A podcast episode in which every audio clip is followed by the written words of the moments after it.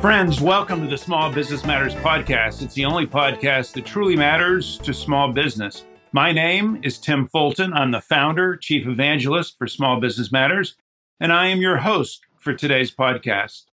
My co host is Taylor Fulton, the director of marketing for Small Business Matters. Taylor, good afternoon. Good afternoon. Good to be here. Yep, it's been a busy day for Small Business Matters. Earlier today, we had the monthly Small Business Matters uh, luncheon we had Bill McDermott on uh, as our speaker, did a great job of talking about banking and the pandemic. And we had hmm. 27 people that registered for that. So, good day for Small Business Matters. And even better now because with our our podcast, we have got a, a great guest, one of my favorite marketeers. Very pleased. Jennifer Koon, welcome to Small Business Matters, the podcast. Thank you, Tim and Taylor. Appreciate being here today. So uh, let me start off by sharing with our listeners a little bit about Jennifer. She is the founder and principal consultant of Michael Mackenzie Communications. She's the chief strategist, business development officer, contributing copywriter, head bottle washer, and the list goes on and on. She does tailor just about everything as it relates to marketing in, in her agency.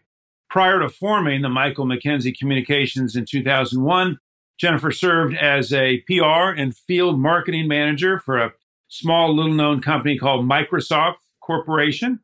In total, she has over 25 years' experience developing and deploying strategic marketing communication programs that drive both the image uh, and, and enthusiasm and revenue for small growth companies.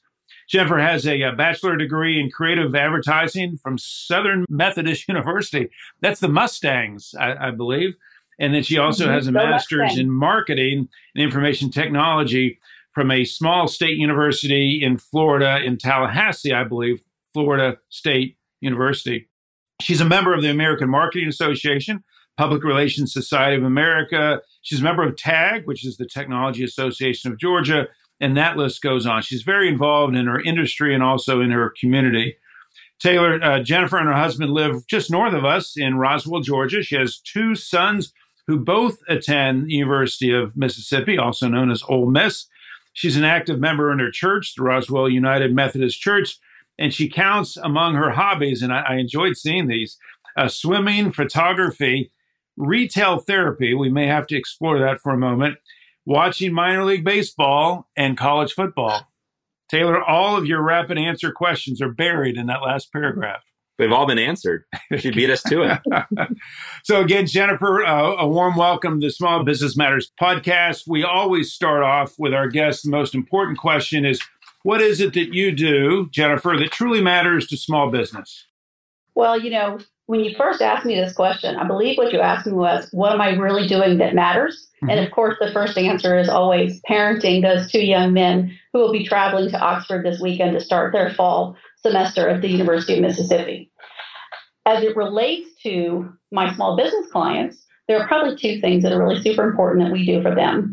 And the first is to help them articulate not just what they do, but how they make other people successful and that's something that businesses and business owners really struggle sometimes to differentiate.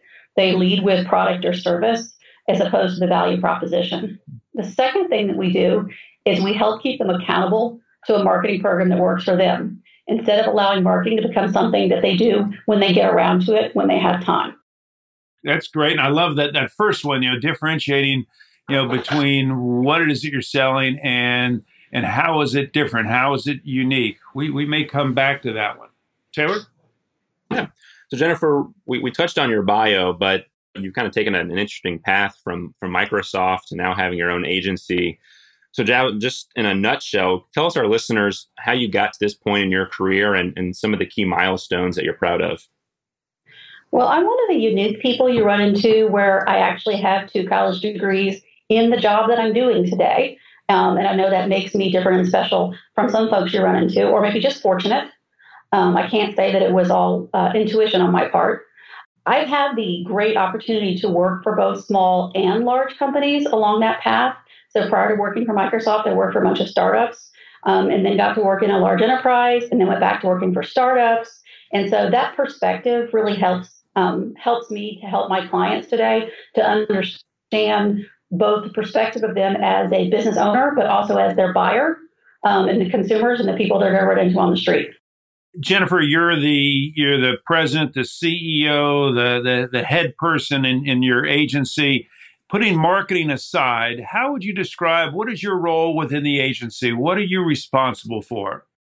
Well, aside from the obvious uh, ownership responsibilities of the buck stops here, there are a couple things that I think that I'm really good at, and a couple that I'm probably not as good at.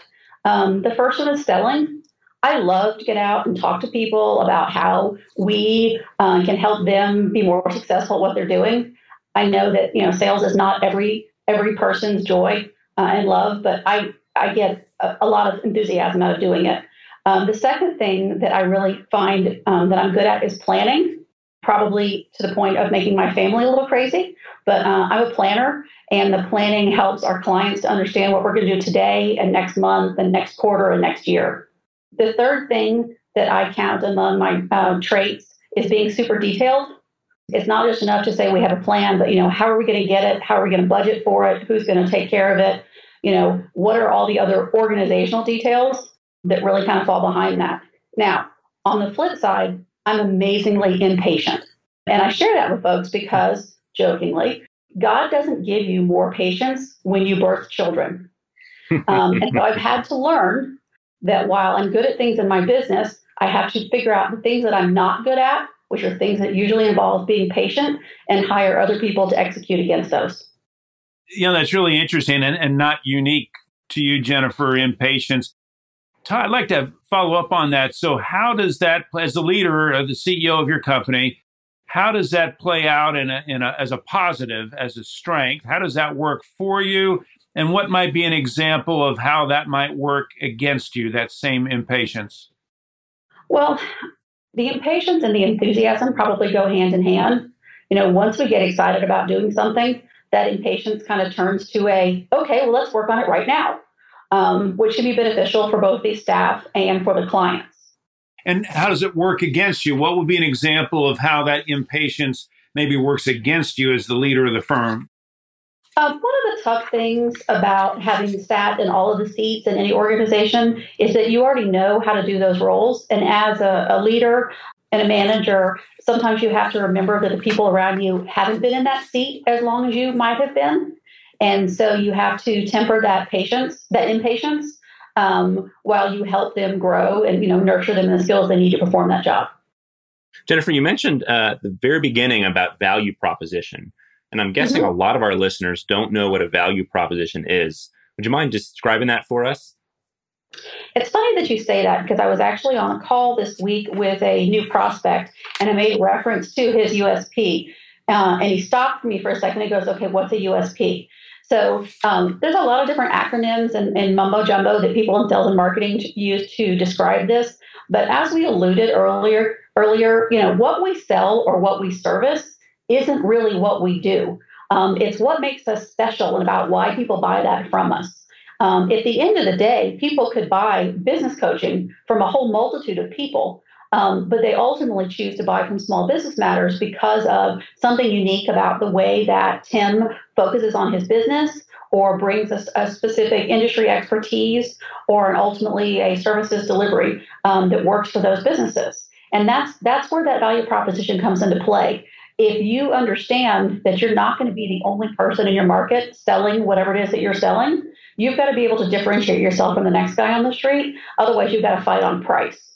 And how would you recommend businesses go about establishing their value proposition? Because I'm I'm sure there are a number of ways you could go about it. Some more efficient than others, but when you get to the root of it, uh, what's the best way to, to really look inward and, and define that?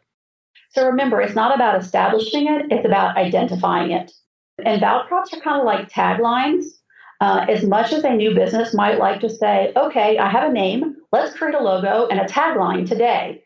Um, they don't really know at that point exactly what that that USP is. And mm-hmm. so um, taking a little time and talking to customers, people who are already buying from you, talking to your employees, and, and looking at your competition, all can help you to, to identify how what you do is a little bit more better perfect than the next one that you talk to.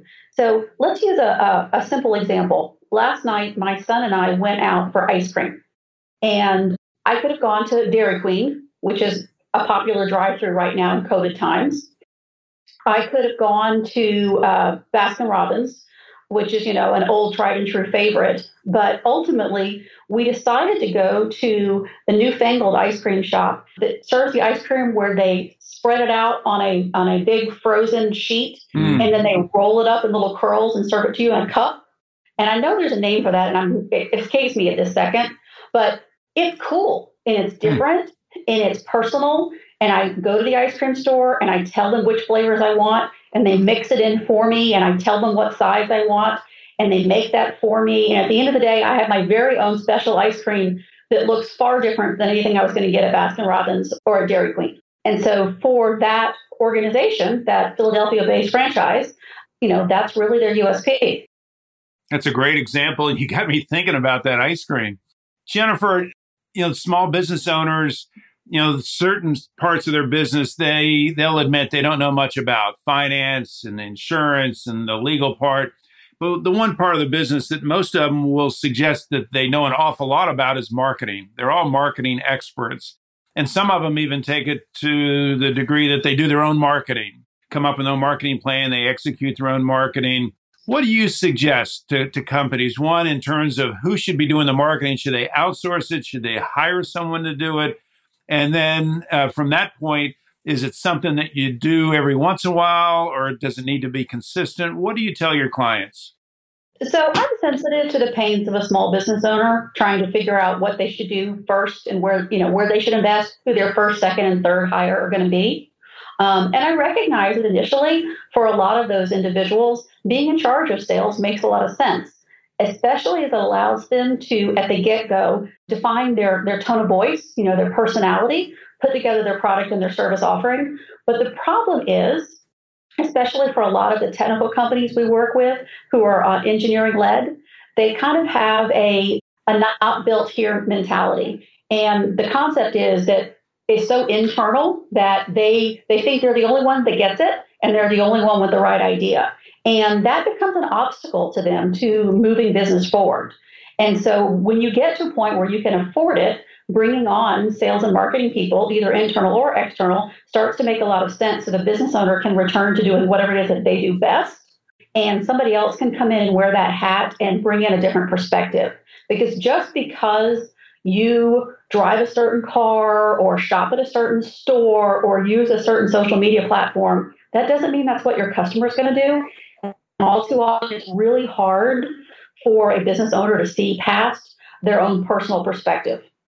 Yeah, it's the old saying you're you're not your best customer, right? We we tend to think that all of our, our best customers look like us, think like us, you know live the same type of lives and and it's easy easy to get caught up in that so just just a, a, a follow up so when when does a business a small business when do they know that they need to hire someone? Or, or is it even before that? Or when does it make sense for them to bring someone on board in marketing? The answer to that is really going to vary depending upon how the business delivers. You know, if you're looking at a product-based organization that has a relatively low price point, they're going to need to be investing in, in marketing staff, internal or external, a lot sooner than maybe an organization with a higher price tag and a, a longer sales cycle for a lot of obvious reasons. Um, and so there's not there's not a magic answer on how to kind of get those things done. What we see is that businesses on the services side tend to struggle to invest in marketing headcount when they're still what we like to refer to as a lifestyle business. So businesses that are generating probably less than a million dollars in revenue. But when they get to the million dollar threshold, then they really are, are able to invest and to start to think about spending money on marketing every month and month over month, which may mean a program or an agency or a hire to take mm-hmm. care of those things for them. Jennifer, one thing small businesses, really businesses of all nature, struggle with is the idea of a strategy. And again, I think if you ask a lot of small businesses and our listeners included, what is your marketing strategy? Uh, they would tell you, well, they run Facebook ads or they have a monthly email newsletter, but that's not really a strategy. And so I'm curious if you could peel that back a little bit and, and let us know what you tell your clients when that type of conversation comes up. So things like email and social media are basically a channel. Um, and just like you need to put a lot of different things to go in your suitcase on a trip, those individual things are not what makes the trip for you. And so you really have to step back again and think about the plan. And I know we talked about planning earlier, but it is very much about like, what's your business plan?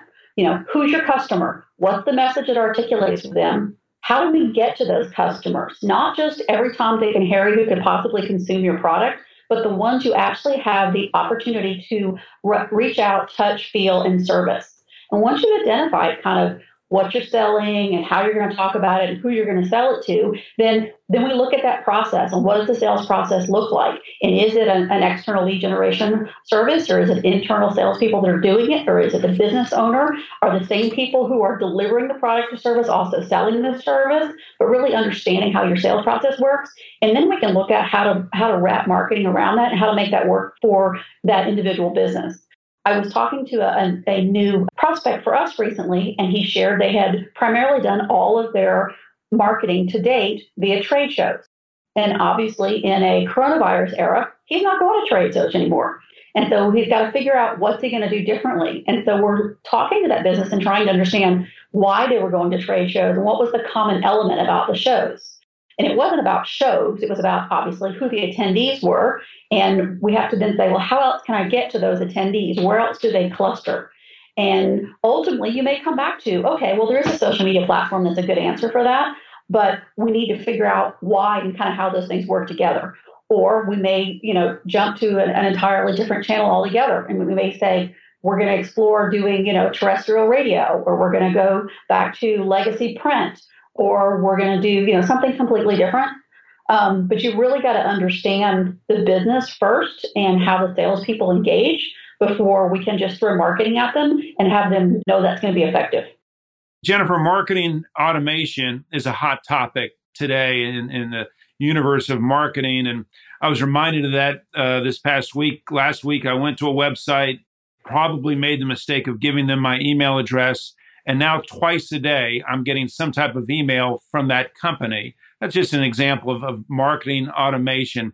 So, is, is, is this something that you recommend? Does marketing automation make sense for all businesses? And is there a, maybe a best practice in using it?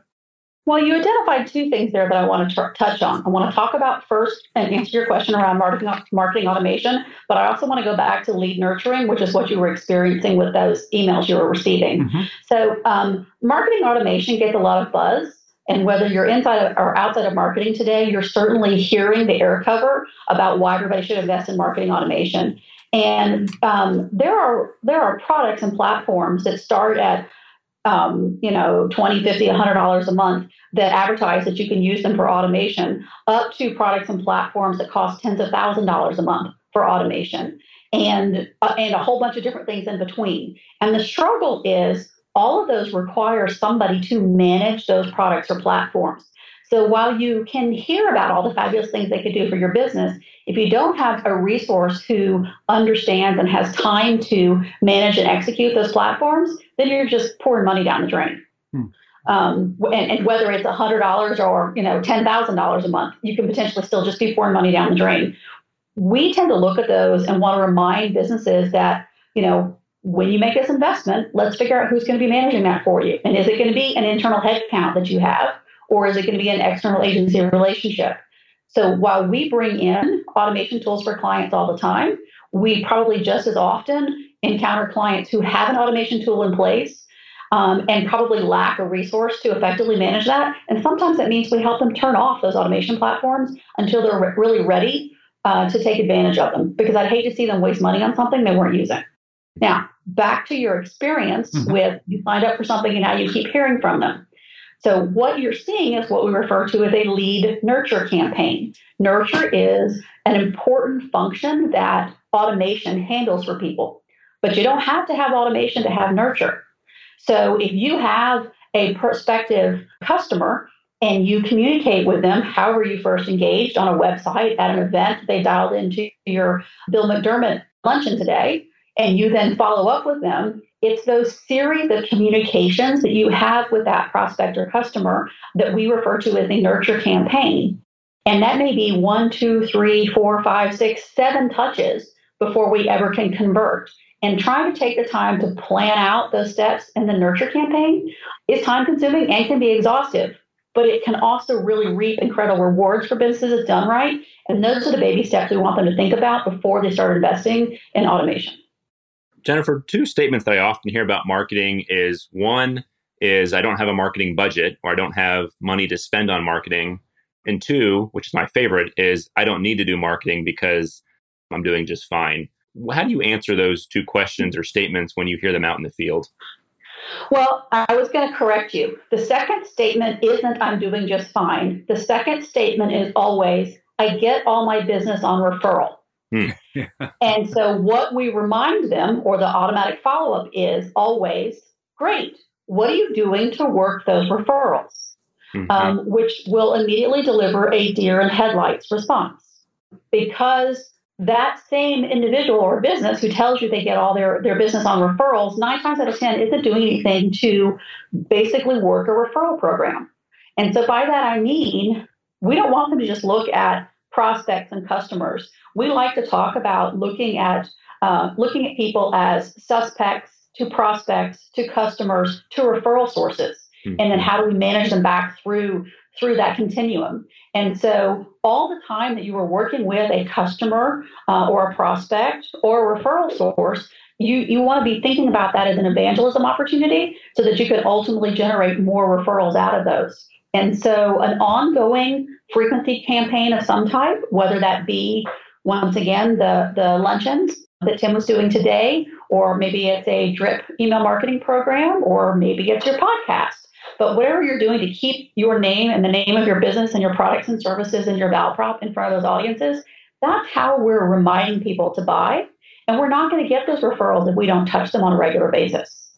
We've worked with some professionals in the past who are so disciplined in their referral marketing program that they basically take their database, put it into their CRM, and work on a frequency um, of how often they're going to go back and touch each of those individuals, either electronically or physically, to make sure they continue to generate referrals.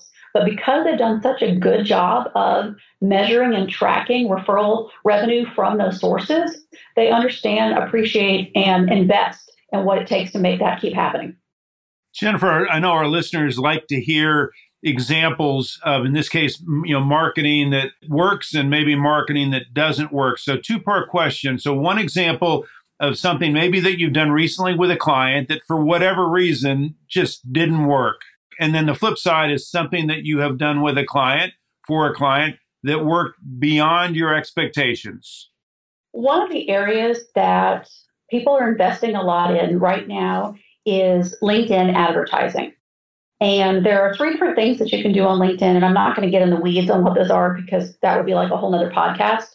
But oftentimes businesses think they can use an advertising tool, uh, a digital advertising tool, and see super high conversion rate. And by that I mean people who are signing up or who are automatically buying. And what they fail to recognize is digital has more often not a very low conversion rate um, as far as direct opportunities, but it's a high exposure rate as far as ongoing impressions. And so it's important to help them differentiate between if I spent a nickel here, how many sales did I get? And if I spent a nickel here, how many people did I touch? How many, how many people were exposed to my content? And so we did a campaign with a client last year who had a, a growth objective around engagement on a social media platform. And we were trying to help them run an advertising campaign to see if we could generate more followers. And we generated followers, but it was a very slow road to hoe. But we saw an awful lot of exposure and impressions, and I think they they experienced equal value out of that. So it, it's an, an interesting kind of hmm. space to play right now. I'm going to share somebody else's story today mm-hmm. on a best practice just because it's fun. As we move to all virtual events, people are trying to figure out how to make those events more, better, special. And there's a lot of things that you've got to do to make those effective because we're trying to make them feel as personal and intimate as possible. All too often, clients get caught up in the what happens at the actual event and don't spend enough time thinking about the pre and post event experience. And I think, especially in this virtual event space, we've got to think about this differently. So, we are a certified partner in a, a reseller program for a marketing automation platform. And they recently did a new branding campaign. And as part of their branding campaign, they were going to roll out a series of webinars. And in advance of the first webinar, they sent out a kit to all their resellers. And my kit includes an old style metal lunchbox, just like the vintage ones that we carried to elementary school. Inside my lunchbox, there's a mug that has the logo on it and a bunch of collateral that matches the branding that they're doing their event. I have probably talked about this lunchbox to every person I've talked to in the last week. But it was a fantastic way for them to really differentiate what they were doing and kind of have an offline experience to go with their online event. And that's the kind of thing people are going to have to figure out how to do to make all this work. I have visions of my old lunch pail. I think it was like a green beret lunch pail box that I used to take, take to school. I was going to ask. Yeah. I was going to ask you which comic book character was yeah, on yours. Great example. I probably still have it up in the attic. So, Jennifer, we're now have gotten to my favorite part of the program, and that is the rapid fire questions. Uh, Taylor is going to ask you questions with the, the goal of trying to stump you, which I've told him will not happen, but he's going to try anyway. So let's go into our rapid fire questions. Taylor? All right, we'll start out with an easy one, Jennifer. Uh, outside of this podcast, what is your favorite marketing podcast? I know there's oh. many. Uh, I'm a big fan of anything that Brian Solis puts out, but my favorite podcasts are actually probably terrestrial radio stuff like Wait, Wait, Don't Tell Me. I was crushed. I was crushed when they came to the Fox this year and the scalpers picked up all the tickets. That was just oh. just blew me away. And maybe a follow up to that while in digital is what is your favorite digital app, either related to marketing or just a personal favorite? Probably my favorite um, app right now is I'm completely engaged with watching CBS All Access on Amazon Prime and my ability to make my Apple TV um, come on, turn on my Sony big screen from my laptop. Oh, that's fantastic. I don't even know if that counts, but it scares the crap out of my husband every time I do it. Oh, that counts in my book. on your bio, there was a reference to minor league baseball. So I'm curious, what is your favorite minor league baseball team? teams versus parks is, kind of a different way to look at that. Okay. We have been to dozens and dozens of parks. Hmm. Um, probably my favorite ever park is going to be the um, Toronto Blue Jays park. So their minor league equivalent is in Dunedin, and it's an hmm. old style uh, stadium where they hawk Canadian beer in the stands, and every game starts with the Canadian national anthem. And just out of curiosity, what got you so into minor league baseball parks?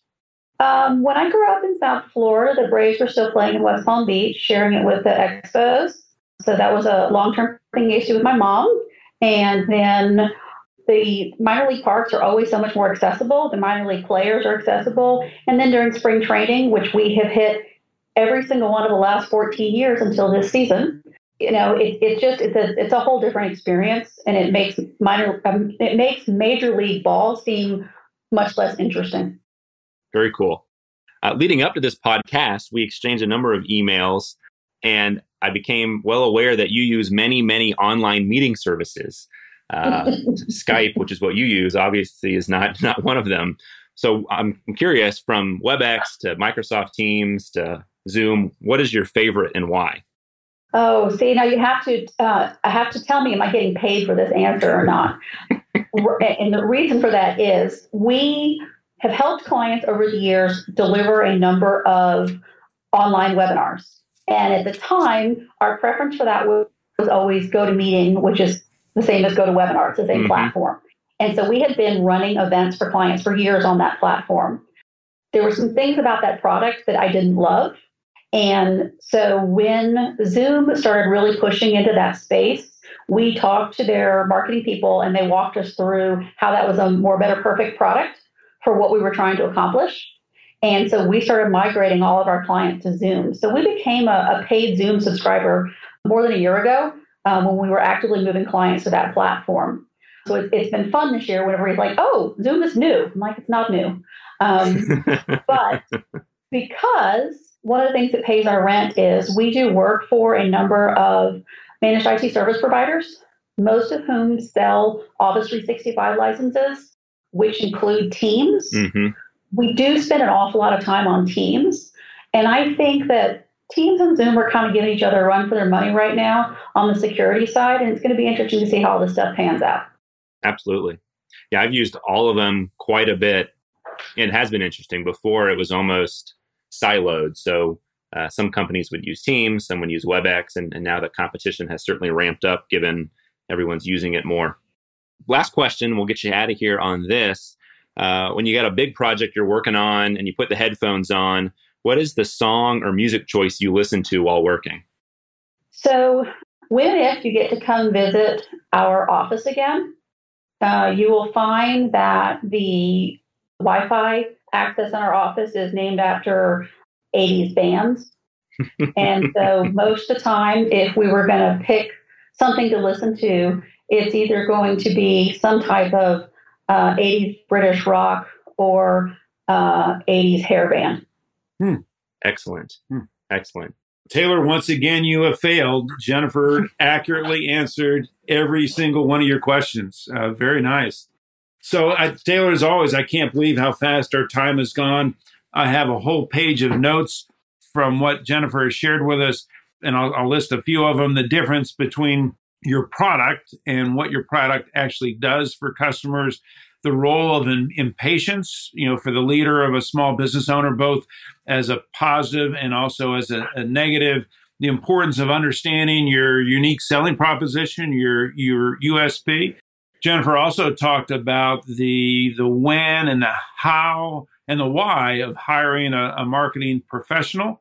She also gave us some insights on the use of marketing automation and why it may work for some companies and not work for others eh, but also the importance of lead nurturing and how small businesses can utilize that. The importance of referral marketing and not to take that for granted, that there needs to be a plan for mining those, those referrals. So, some great takeaways for our listeners. Jennifer, I'm certain that some of our listeners will want to follow up with you. What's the easiest way for them to contact you? Probably the easiest way for them to find us is online. So um, we're available at Michael Mackenzie, M A C K E N Z I E dot com. Of course, you can always connect with me on LinkedIn as Jennifer Koon, K O O N. Great. Well, Jennifer, thank you again for being on the Small Business Matters podcast. I hope that you'll come visit us again. Great. Thank you. Taylor, some quick announcements. Small Business Matters newsletter is is being prepared and edited and should be coming out soon. Hope all of our listeners will look for that. Uh, our next lunch event will be on uh, September 9th, and we're going to have a guest from the uh, Conscious Entrepreneurship Group. For our listeners, I hope after you listen to this podcast that you will rate, review, and subscribe to the Small Business Matters podcast. Any any last words for our listeners? Nothing I can think of. Thanks again for Jennifer for being our guest. I thought she provided some wonderful uh, marketing insights, and I'm looking forward to the next one. Great. Well, listeners, thank you for listening to the Small Business Matters podcast. It is the only podcast that truly matters to small business. May each of you continue to pursue all that matters.